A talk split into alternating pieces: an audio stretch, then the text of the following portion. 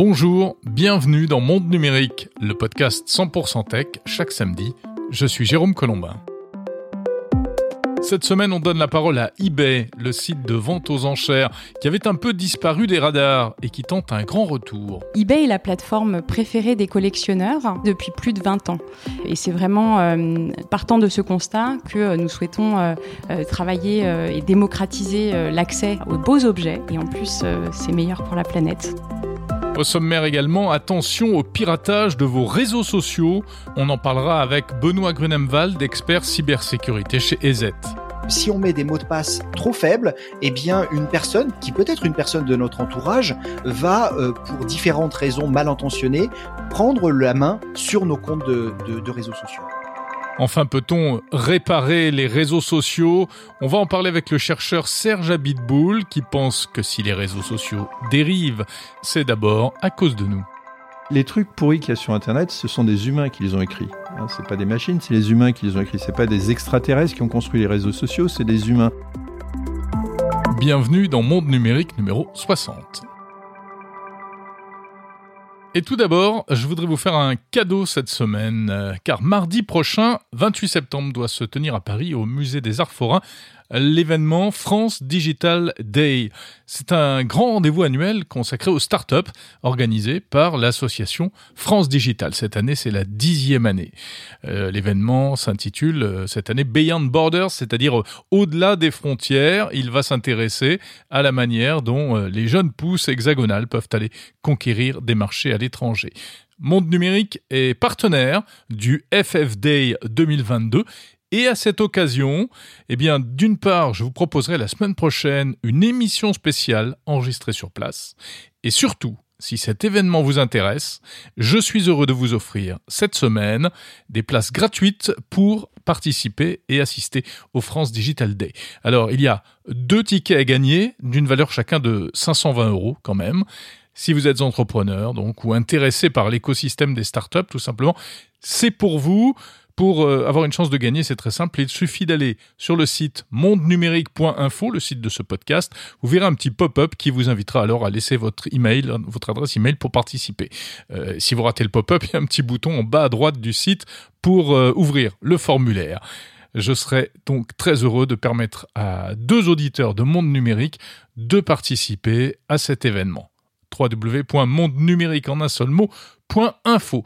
Tiens, et puis un dernier mot, si vous passez par Monde Numérique aussi, n'oubliez pas de répondre au petit sondage que je vous propose depuis quelques jours. Euh, des questions, il n'y en, a pas, en a pas beaucoup, hein. Euh, vous en avez pour moins d'une minute.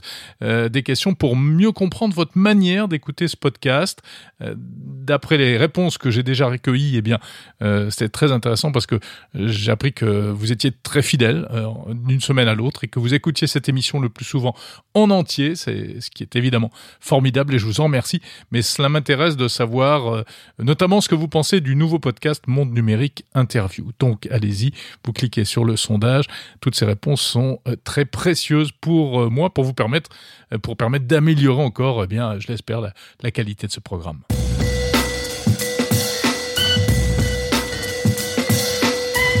Et on commence l'actu de cette semaine par une news en provenance de Chine. C'est une grande entreprise chinoise de Hong Kong, une société de jeux vidéo qui s'appelle NetDragon Websoft, qui a décidé de nommer en guise de PDG un robot. Un robot humanoïde doté d'une intelligence artificielle qui s'appelle Madame Tangyu. Alors, nommer un robot en guise de PDG, pourquoi faire? Eh bien d'abord, ça ne coûte rien à l'entreprise. Pas de salaire à payer, pas de parachute doré, pas de jet, etc., etc. En plus, le robot peut travailler jour et nuit, il ne tombe jamais malade, sauf éventuellement en cas de panne d'électricité. Mais surtout, explique cette entreprise, il s'agit de rationaliser les process, d'améliorer la qualité des tâches de travail et la vitesse d'exécution. Ce sera ça le boulot de Madame Tang Yu. En gros, elle doit améliorer la productivité de l'entreprise.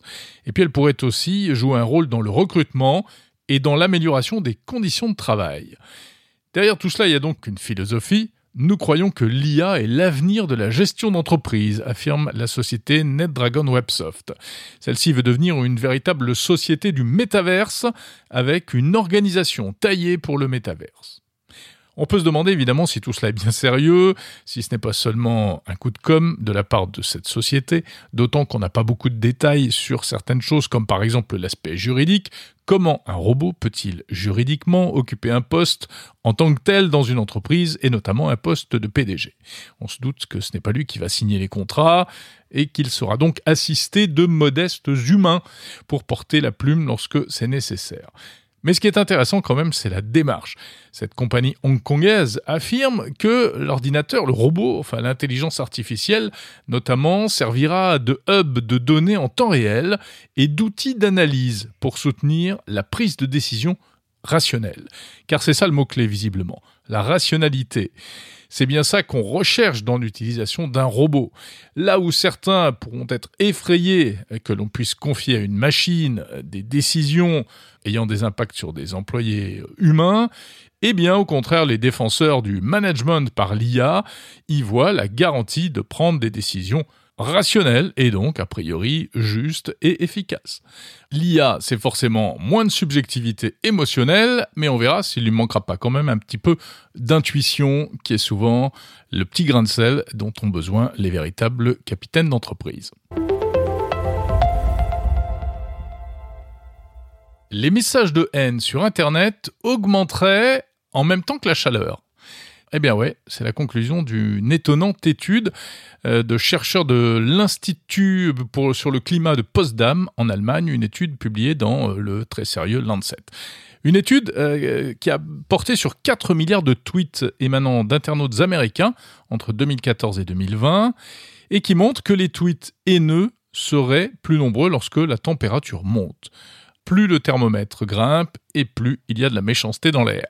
Lorsqu'il fait jusqu'à 41-45 degrés, les chercheurs ont noté une surabondance de termes péjoratifs ou discriminatoires, d'attaques contre des personnes pour des motifs liés à la religion, l'origine ethnique, la nationalité, la couleur de peau, le sexe, etc. À l'inverse, lorsqu'il fait moins chaud, 12 à 21 degrés, notent les auteurs de cette étude, eh bien, il y aurait moins de messages désobligeants en circulation.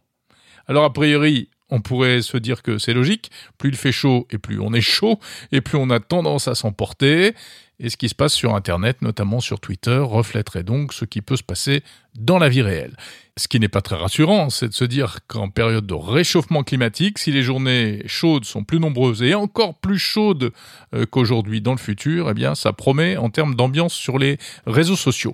Ce que l'étude ne dit pas, en revanche, c'est euh, si cela tient compte uniquement de la température ambiante extérieure ou réellement de la température qui fait dans, dans les pièces où se trouvent les personnes qui tweetent. Autrement dit, est-ce que la climatisation adoucit les mœurs, ce qui serait un moindre mal? En tout cas, la haine en ligne sur les réseaux sociaux. On va en reparler tout à l'heure avec mon invité Serge Abitboul qui signe un livre passionnant. Nous sommes les réseaux sociaux. Donc je vous invite à écouter cette interview tout à l'heure.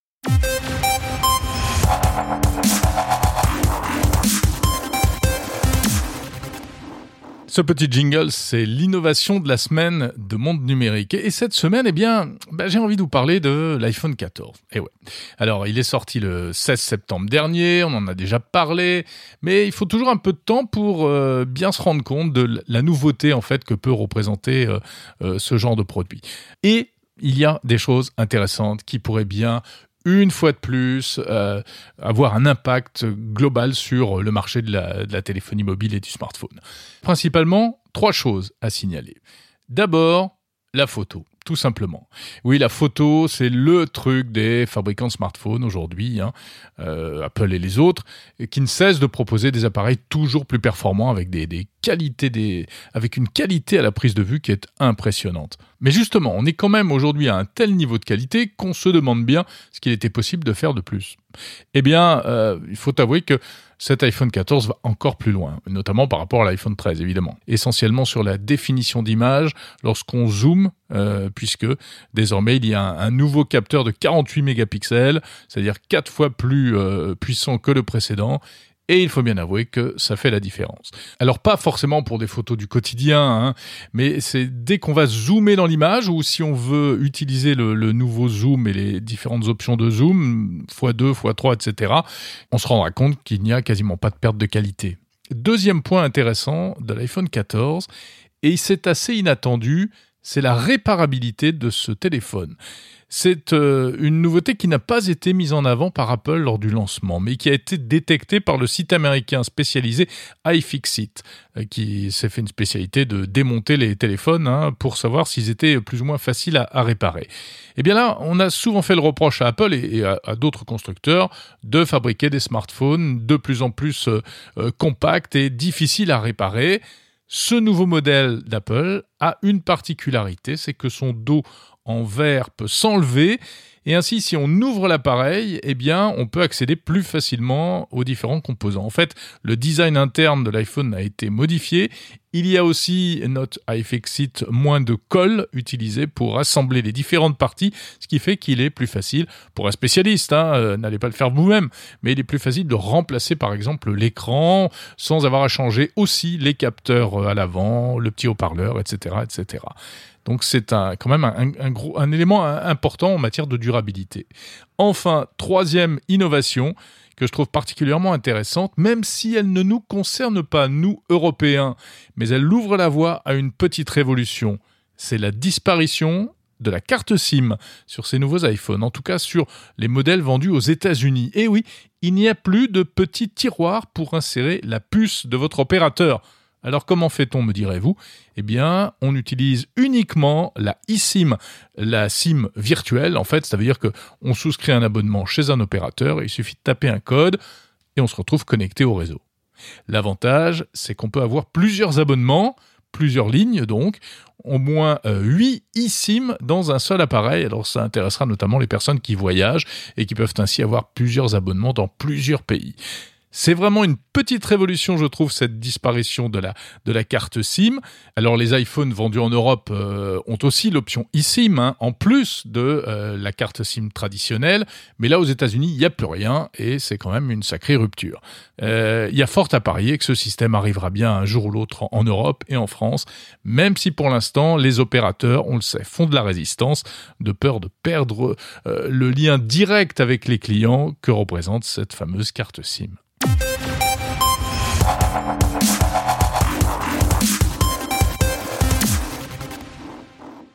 Voilà pour les news de la semaine. On va passer maintenant aux interviews de Monde Numérique.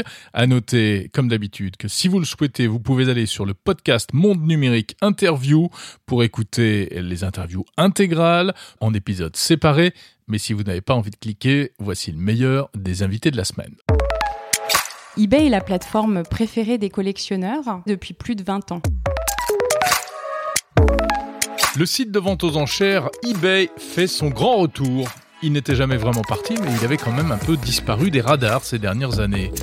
quand remonte votre dernier achat sur eBay, tiens eBay, créé en 1995 aux États-Unis par le franco-iranien Pierre Omidyar, eBay a eu ses heures de gloire, mais il s'est fait euh, distancer ces derniers temps par les places de marché et autres plateformes de petites annonces comme Le Bon Coin.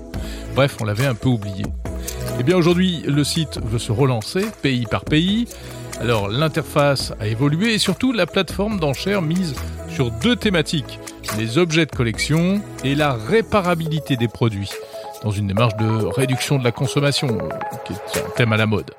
On en parle avec Sarah Tayeb, directrice des ventes d'eBay France. Alors Sarah Tayeb, un double positionnement, euh, d'abord sur la durabilité des objets.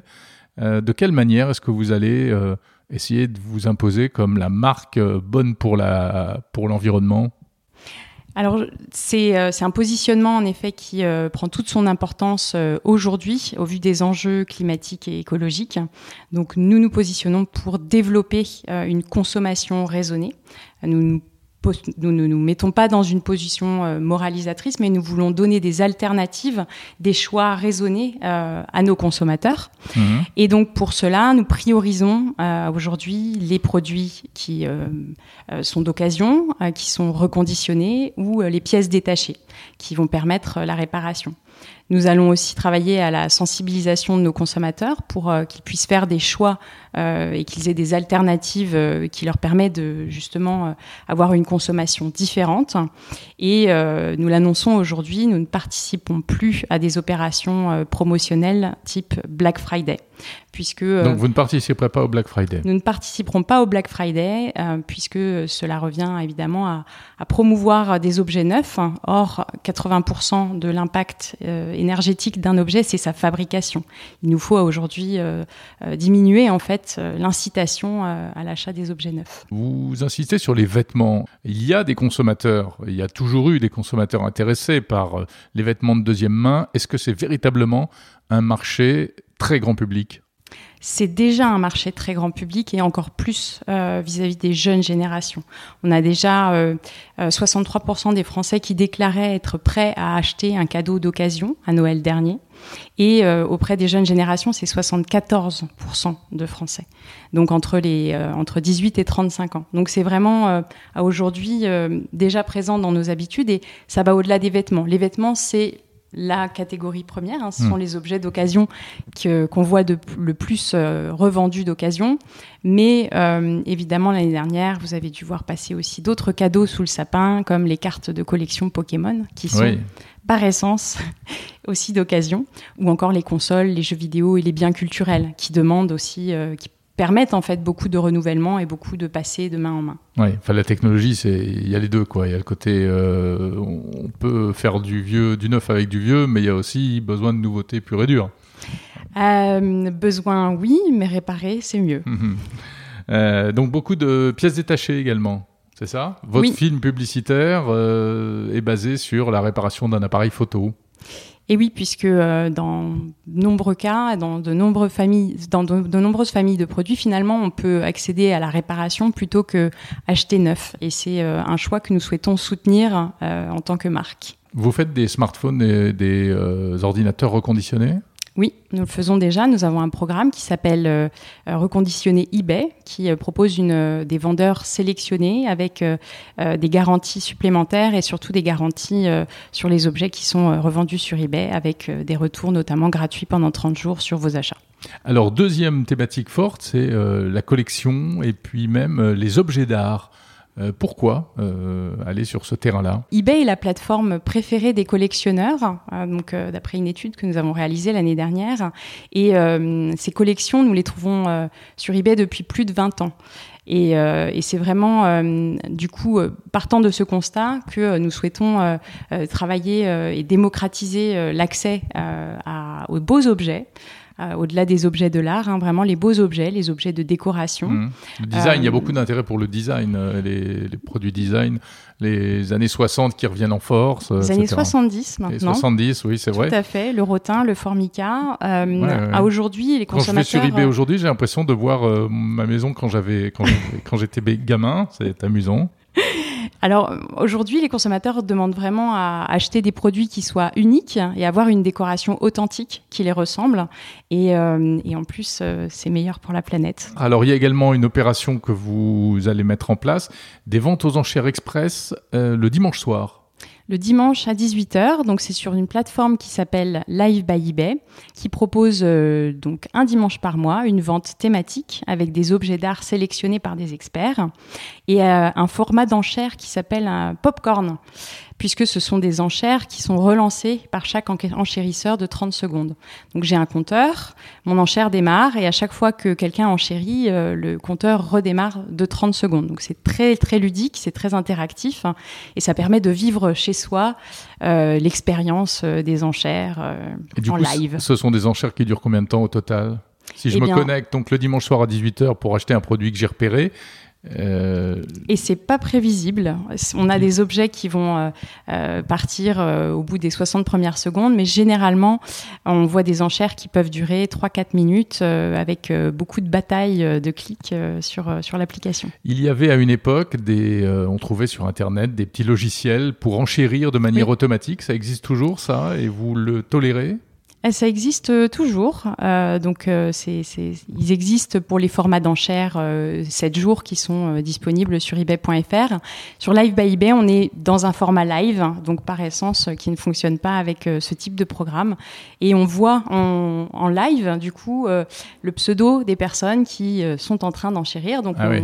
on vit l'expérience Vous recréez Euh, la, de- salle, la salle des ventes. euh, dans le canapé, de- depuis chez soi. donc une Alors, plate- c'est une plateforme dédiée. C'est un, on part du site et on se retrouve sur un Tout à espace fait. spécifique. On se connecte sur ebay.live pour Mhm. accéder à la vente. Euh, donc la vente de dimanche est dédiée aux objets design.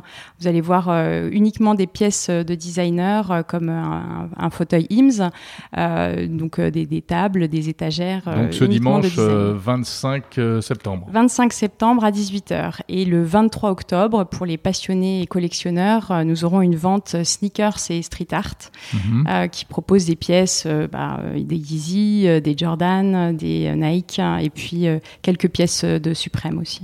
Sarah Tayeb, il faut, pour que on ait envie d'acheter, il y a une question de confiance. Qu'est-ce qui me garantit que le vendeur est fiable, que l'œuvre est authentique, que la valeur, que je ne vais pas la payer trop cher, etc. C'est là l'importance vraiment de, ces ventes qui sont travaillées et sélectionnées par des experts en art indépendant, qui donc euh, vérifient les pièces, euh, vérifient pardon les objets sur pièce et euh, qui s'occupent à la fois de la description et de l'estimation. Donc quand vous avez sur la fiche produit de Live eBay, vous avez l'avis et l'estimation des experts et vous savez que cet objet a été vérifié sur pièce. Donc vous vous posez en tiers de confiance. Alors, ce sont les experts indépendants qui euh, agissent en tant que tels, puisque nous, nous sommes euh, la plateforme. Euh, Mhm. Mettons à disposition notre technologie pour rendre les enchères plus interactifs et démocratiser l'accès des enchères. Et ensuite, comment est-ce que, parce qu'on sait qu'il y a énormément d'escroqueries, hein, est-ce que vous avez développé des outils spécifiques pour détecter les, les fausses offres, les escroqueries au moment du paiement, etc. C'est la force de notre expérience euh, depuis plus de 20 ans, euh, puisque évidemment euh, la fraude existe, hein, c'est une réalité. Maintenant, depuis de nombreuses années, eBay a développé à la fois des robots, des filtres, des services dédiés. Donc nous avons des, personnes aussi très nombreuses qui travaillent sur toutes les publications d'annonces, sur tous les règlements et le respect des règlements et des objets publiés. Euh, et donc, euh, malgré toutes ces tentatives, euh, nous avons aujourd'hui un pourcentage extrêmement faible de fraude et d'escroquerie et, de faux. Et nous avons même un programme dédié en collaboration avec les grandes marques, notamment de luxe du marché français, pour lutter contre la contrefaçon. Mais par exemple, si j'achète un produit sur eBay, euh, qu'est-ce qui me garantit que je vais bien le recevoir et comment se passe le paiement? Vous proposez un, système de paiement? Nous avons un système de paiement intégré euh, qui, propose toutes les, modes de paiement actuels, hein, carte de crédit, euh, PayPal, Apple Pay. Mais en dehors de ça, nous avons ce qui s'appelle la garantie client eBay. Donc cette garantie-là, euh, elle vous garantit de recevoir votre produit et que si vous avez n'importe quel souci, vous pouvez contacter notre service client et pas seulement par un chat. À une époque, euh, eBay était très proche de PayPal. Euh, C'était vraiment, euh, les deux étaient, étaient liés en fait. Hein. L'un avait racheté l'autre. Oui, eBay avait racheté PayPal et euh, PayPal a fait partie du groupe eBay pendant euh, bah, plus de dix ans. Et alors on en est où aujourd'hui? En 2015, euh, eBay et PayPal se sont séparés, voilà, d'un commun accord. Et désormais, nous sommes des sociétés partenaires, c'est-à-dire que PayPal est toujours un moyen de paiement proposé sur eBay, Mhm. mais ce n'est pas le seul moyen de paiement sur eBay. Et nous avons nos propres systèmes de paiement euh, entièrement intégrés à la plateforme. Merci beaucoup, Sarah Tayeb, directrice des ventes Merci. de eBay.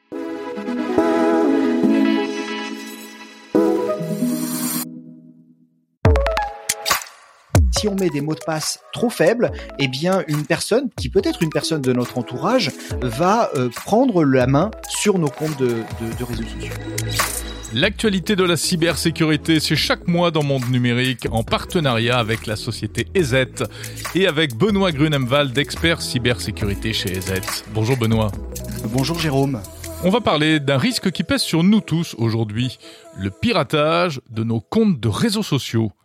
Mais avant cela, et peut-être parce qu'il y a un lien d'ailleurs, euh, deux grosses affaires ces derniers jours, Benoît. Hein. Euh, d'abord, le réseau interne de la société Uber qui a été piraté, de même que le jeu vidéo vedette GTA 6 qui doit sortir prochainement, qui aurait fait lui aussi l'objet euh, d'un piratage avec une fuite de séquences vidéo qui sont allées inonder les réseaux sociaux. Alors ces deux affaires, tout d'abord, semblent être liées entre elles. Oui, le, géant effectivement du, VTC et également de la livraison euh, à domicile de plats préparés euh, s'est fait pirater. On attribuerait, c'est Uber d'ailleurs qui le dit, euh, que son piratage serait lié au groupe Lapsus. et, c'est un groupe de cybercriminels qui est bien connu, qui, qui évolue depuis un certain nombre d'années. Et il aurait été également lié à, à, la fuite de données Rocketstar Game, donc l'éditeur de GTA 6. Alors, a-t-on une idée du mode opératoire? Comment ça s'est passé? Ce que, ce que l'on nous dit, c'est qu'il est probable que l'attaquant ait acheté un mot de passe Uber sur le dark web. Et et a priori, ça serait un contractant, c'est-à-dire que cela arrive vraiment très souvent. C'est ce que l'on appelle en anglais le supply chain, euh, c'est-à-dire euh, euh, des, des, des, tiers qui sont nécessaires dans notre fonctionnement. Si par exemple on est un fabricant d'automobile, eh bien dans notre supply chain, il y a le fabricant qui va fabriquer des microcontrôleurs ou les balais d'essuie-glace, parce qu'on imagine que Renault ne les fabrique pas eux-mêmes et les achète. Oui, la chaîne d'approvisionnement, les sous-traitants en fait. Exactement, les sous-traitants la chaîne d'approvisionnement, le supply chain en anglais. Et donc, euh, on, le voit, il est souvent plus facile d'attaquer une petite entreprise sous-traitante que d'attaquer un grand euh, qui, euh, par essence, est souvent mieux protégé. Et donc, cette attaque par sous-traitant permet de rebondir du sous-traitant jusqu'au jusqu'à la jusqu'à la cible finale. Est-ce qu'on peut dire que c'est une attaque hautement sophistiquée ou c'est du classique de chez classique? Généralement, on commence par du classique de chez classique, que ça soit de l'hameçonnage, de l'achat de login mot de passe sur le dark web euh, ou euh, de, de l'hameçonnage ciblé, hein, que l'on appelle en anglais spear phishing. Euh, les premières étapes d'une attaque sont souvent les mêmes quand on est quand même sur une attaque d'un certain niveau. On n'attaque pas euh, là un particulier, on attaque quand même une entreprise euh, euh, bien protégée et, et, sur laquelle il faut mener des opérations d'investigation, d'analyse, d'intelligence pour savoir justement quel est son niveau de protection et qui peuvent être des sous-traitants qu'il faudrait attaquer si on ne peut pas attaquer directement la cible. Alors, un autre phénomène qui nous concerne peut-être plus directement, c'est la, le piratage des comptes de réseaux sociaux. Euh, quelqu'un qui va se connecter à ma place, à mon compte euh, Twitter, euh, LinkedIn, Facebook, Instagram, etc. Et ça, visiblement, c'est un phénomène en plein essor, Benoît Grunemwald c'est une tendance qui est euh, malheureusement de plus en plus euh, euh, avérée, notamment parce que les cybercriminels utilisent ceci pour accéder à nos comptes, mais également on voit cela dans des cas de cyberharcèlement où si on met des mots de passe trop faibles, eh bien une personne, qui peut être une personne de notre entourage, va pour différentes raisons mal intentionnées prendre la main sur nos comptes de réseaux sociaux. Donc il faut préciser que parfois ben, ça peut passer par d'autres cyberpiratages comme celui d'Uber où on va aller euh, euh, fouiller dans les données pour récupérer ces, ces, précieux identifiants de réseaux sociaux ou bien parfois simplement parce qu'on a choisi des codes trop faciles à deviner, hein, c'est vrai aussi. Mais Benoît, euh, in fine, quel est le risque? Quelqu'un qui pirate mon compte de réseau social, qu'est-ce qu'il peut faire ensuite? Eh bien malheureusement cette personne va pouvoir notamment agir en notre nom. Euh, si c'est une personne, euh, on va dire proche de nous euh, ou locale, qui a, pour but de se de se venger ou qui a pour but de d'atteindre à notre réputation, de mener des campagnes de cyberharcèlement, eh bien elle pourrait tout à fait envoyer des messages qui pourraient ressembler à des messages originaux que nous aurions postés à notre carnet d'adresses, à des contacts que l'on connaît ou que l'on ne connaît pas, et des messages qui peuvent être insultants par exemple, ou, se faire passer par nous pour leur proposer euh, des services euh, euh, qui pourraient être détournés, de la pornographie ou, des ventes illégales, de la drogue, etc. Et donc ça, ça nous porterait énormément préjudice. Alors, comment est-ce qu'on s'en rend compte, tout d'abord, et comment se prémunir? Alors la, première question est, est, importante parce que on pourrait tout à fait imaginer que l'un de nos comptes de réseaux sociaux ait été pris d'assaut, piraté euh, par une, une, personne, groupe ou cybercriminel, euh, et, et, que l'on ne s'en rende pas compte. Euh, donc il faut être assez attentif et, et avoir euh, euh, le réflexe de repérer les signes qui vont qui, qui, vont nous montrer que le compte est piraté, notamment pourquoi pas que des messages sont envoyés sans que nous en soyons à l'origine. Alors pour Facebook, il existe un petit outil en ligne de diagnostic euh, qui est mis en place par l'éditeur et qui est l'aide avec le compte piraté. Donc quand on clique sur ce lien, on va arriver sur une checklist qui va nous permettre de euh, faire en sorte que Facebook vérifie si notre compte a été piraté à la fois de manière automatique mais également en nous posant des questions. Et, ça, c'est un point important parce que les réseaux sociaux ont, tout intérêt à ce que nos comptes ne soient pas piratés. Eux, ça leur prend du temps de nous demander de nous euh, de nous authentifier, de vérifier, pourquoi pas d'envoyer une carte d'identité, une pièce d'identité qui va justifier de notre identité. Et puis ça leur fait perdre également en notoriété parce que euh, l'utilisateur qui s'est fait pirater son compte sur un réseau social euh, peut être très déçu et pourquoi pas quitter le réseau social à cause de cette de cet événement. Merci Benoît Grunemwald de la société EZ. Et pour en savoir plus, euh, on peut trouver en description de ce podcast des liens notamment vers le site pour les enfants Safer Kids Online et puis également vers la plateforme gouvernementale cybermalveillance.gouv.fr. Les trucs pourris qu'il y a sur Internet, ce sont des humains qui les ont écrits. Il est chercheur en informatique à l'INRIA et à Normalsup. Il est membre du collège de l'ARCEP, l'organisme de régulation des télécoms. Serge Abitboul est un spécialiste de l'informatique moderne. Il a vu naître Google à Stanford aux États-Unis. Il est allé enquêter récemment chez Facebook. Son dernier livre, coécrit avec Jean Catan, s'intitule Nous sommes les réseaux sociaux. Ça parle d'algorithmes, de modération, de régulation, d'interopérabilité et surtout des dérives des réseaux sociaux. Bonjour Serge Abitboul. Bonjour. Vous signez ce livre, Nous sommes les réseaux sociaux. Alors c'est un sujet qui me parle parce que moi j'ai écrit un livre qui s'appelle Faut-il quitter les réseaux sociaux? Les réseaux sociaux, ils ont 20 ans. Euh, Facebook, c'est 2004. Euh, il y avait même eu avant un truc qui s'appelait Six Degrees. Hein, euh. oui, qui est souvent donné comme le premier exemple. Comme le premier exemple. 97. Mais on, peut même trouver des traces de ça dans le web 2.0. C'est-à-dire à partir du moment où les gens peuvent interagir, s'écrire mutuellement, c'est déjà un début de réseau social mmh. numérique. Pourquoi ce titre? Voilà, on a choisi ce titre, Nous sommes les réseaux sociaux, pour insister sur le fait que, premièrement, c'est notre responsabilité. Les, trucs pourris qu'il y a sur Internet, ce sont des humains qui les ont écrits. Hein, c'est pas des machines, c'est les humains qui les ont écrits. C'est pas des extraterrestres qui ont construit les réseaux sociaux, c'est des humains. C'est pas des extraterrestres qui poussent les, les fake news, c'est des humains. Donc c'est nous, d'une certaine façon, ils nous représentent, ils sont à notre image. Alors évidemment, euh, notre image n'est pas toujours parfaite, donc il faut essayer de voir comment on peut s'arranger hein, d'une certaine façon. Hein. Et nous sommes les réseaux sociaux, ça insiste aussi sur un autre aspect qui est c'est notre responsabilité collective, individuelle, euh, la responsabilité de nos dirigeants, c'est la responsabilité des chercheurs de développer de bonnes idées pour les arranger. C'est une responsabilité collective de faire mieux les choses. Et, nous, on croit vraiment qu'on peut faire mieux les choses. On, nous a traités d'optimistes. Moi, j'assume, je suis optimiste, je pense que euh, c'est pas la peine de débrancher. Si c'était vraiment pourri, il suffirait de débrancher. Non, je pense que ça a beaucoup d'avantages, qu'il faut les encourager, mais qu'il faut corriger les choses qui sont hmm. vraiment inacceptables. Alors, comment on fait pour corriger? Euh, Parce que Serge Abitboul, vous avez fait partie de la mission qui est allée euh, chez Facebook, notamment, mettre le nez sous le capot pour voir comment ça se passe. Euh, tout à fait. Donc ça, c'est euh, la suite d'une rencontre entre euh, Mark Zuckerberg, le PDG de, de Facebook, et Emmanuel Macron.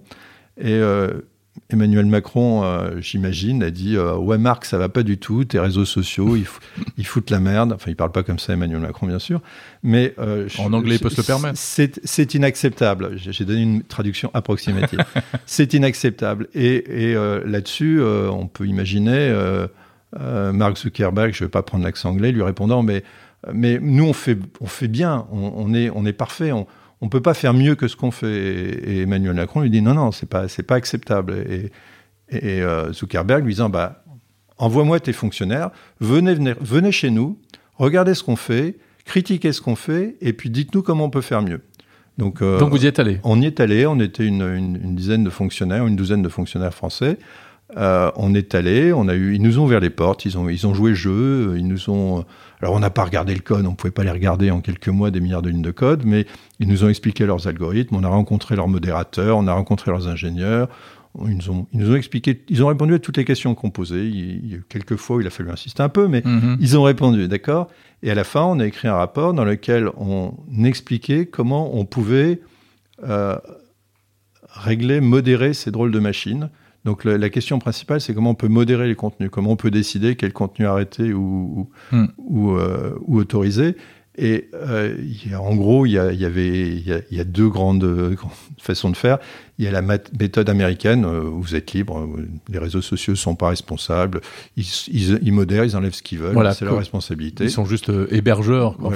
et... puis c'est de l'automodération, s'ils veulent s'autoréguler, ils s'autorégulent, c'est leur boulot. Il y a la méthode forte qui est plutôt les pays, disons, totalitaires, qui est moi je, vous décide, je décide ce qu'on a le droit de dire ou pas dire sur un réseau social.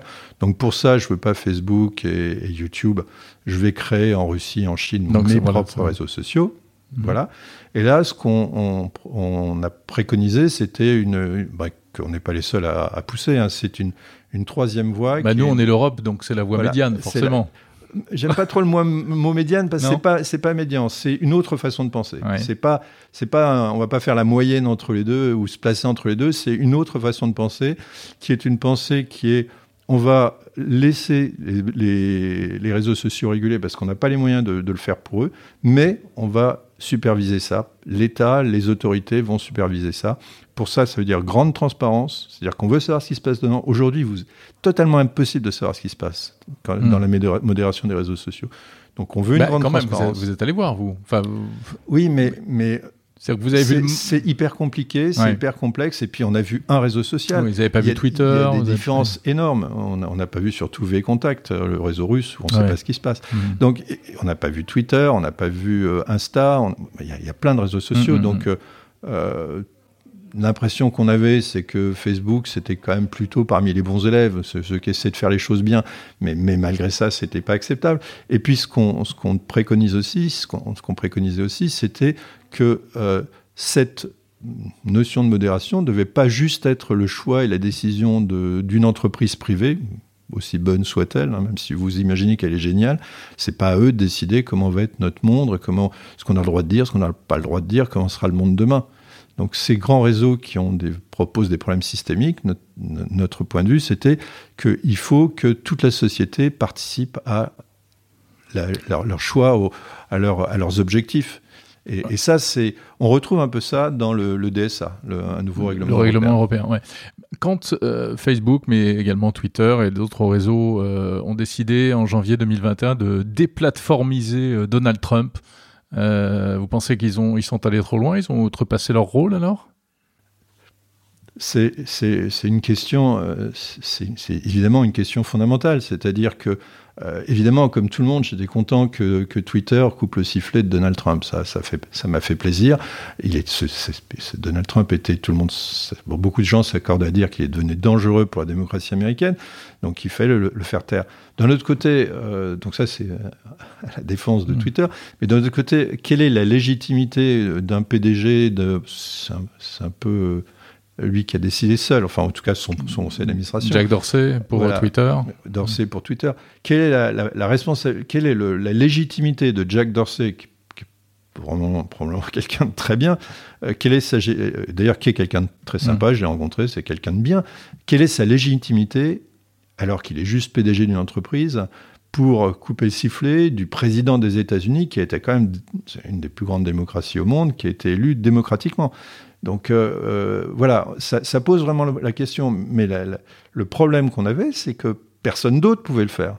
Donc c'était euh, Jack Dorsey a, pris cette responsabilité. Moi, je n'aurais pas pu dormir de la semaine pour faire un truc comme ça, mais il a pris cette responsabilité parce qu'il n'y avait pas d'alternative. Mm-hmm. Et donc je pense que c'est pas normal. C'est-à-dire qu'on doit on doit mettre en place des, des structures. Il y avait, il y avait urgence, quoi. Il y avait, il y avait urgence. l'assaut du Capitole. Mais, ça risque de se reproduire et, il ne faut pas mettre et donner tout ce pouvoir et toute cette responsabilité aux, patrons de grandes entreprises. C'est pas, mhm. c'est pas à eux d'avoir cette responsabilité. Mais alors l'espèce de cours. Euh, euh, pas, pas, pas cours suprême. le cours suprême de Facebook, là, je sais plus comment ça s'appelle, euh, Oversight Board. Qu'est-ce que vous en pensez? Bah, c'est euh, la Cour suprême de Facebook. Au départ, c'est le nom qu'ils avaient choisi, euh, Supreme Court. Hmm. Maintenant, c'est devenu, devant la levée de bouclier, c'est devenu Oversight Court ou quelque chose comme ça. Euh, c'est véritablement, c'est un peu une, un, un, phénomène qui montre que ces réseaux sociaux, par moment, se sentent un petit peu comme des États. Hein, si vous prenez la, triptyque d'un État, c'est quoi la triptyque d'un État? Bah, C'est un territoire, ils ont le cyberespace, c'est une population, ils ont des milliards d'utilisateurs, il, y en a beaucoup de pays qui ont des milliards de personnes. Et ils ont une autorité, ils ont l'autorité de vous interdire un, tweet ou un texte, ou ils ont une autorité de vous virer s'ils le veulent. Donc, la tentation pour eux de devenir, de se prendre au minimum pour des États est quand même très forte. Mmh. Euh, ils sont supranationaux, oui, mais sauf que c'est pas des États, sauf qu'ils n'ont pas été élus démocratiquement. Euh, en France, on élit notre président, D'accord? Si on n'est pas content aux prochaines élections, on peut le virer. Donc on, euh, a un parlement. Enfin, il y a des formes, il y a une forme de démocratie. On peut, on peut manifester si on n'est pas content. Euh, sur Facebook, à ma connaissance, vous ne pouvez pas virer le PDG de Facebook si vous n'êtes pas content. et vous ne pouvez pas difficilement manifester. Donc euh, je pense qu'il faut bien comprendre que ce ne sont pas des États, que les États, les lois des États priment sur leurs lois à, eux. C'est ce que le DSA est en train de monter. Le DSA, c'est une loi l'Union de, l'Union européenne, qui s'applique à tous les réseaux sociaux. Et je pense qu'à un moment donné, c'est le rôle des États de, siffler la. De réguler. Voilà, de, réguler, de, siffler la fin de la partie. Bon, les, petits gars, on s'est bien marré, c'était le début, c'était le western, vous avez fait ce que vous voulez, maintenant c'est fini, quoi. Ce que vous venez d'entendre n'est qu'un extrait de l'interview que m'a accordé Serge Abitboul. Alors, si vous en voulez plus, eh bien, je vous invite euh, vivement à écouter l'intégralité de cet entretien dans le podcast Monde Numérique Interview.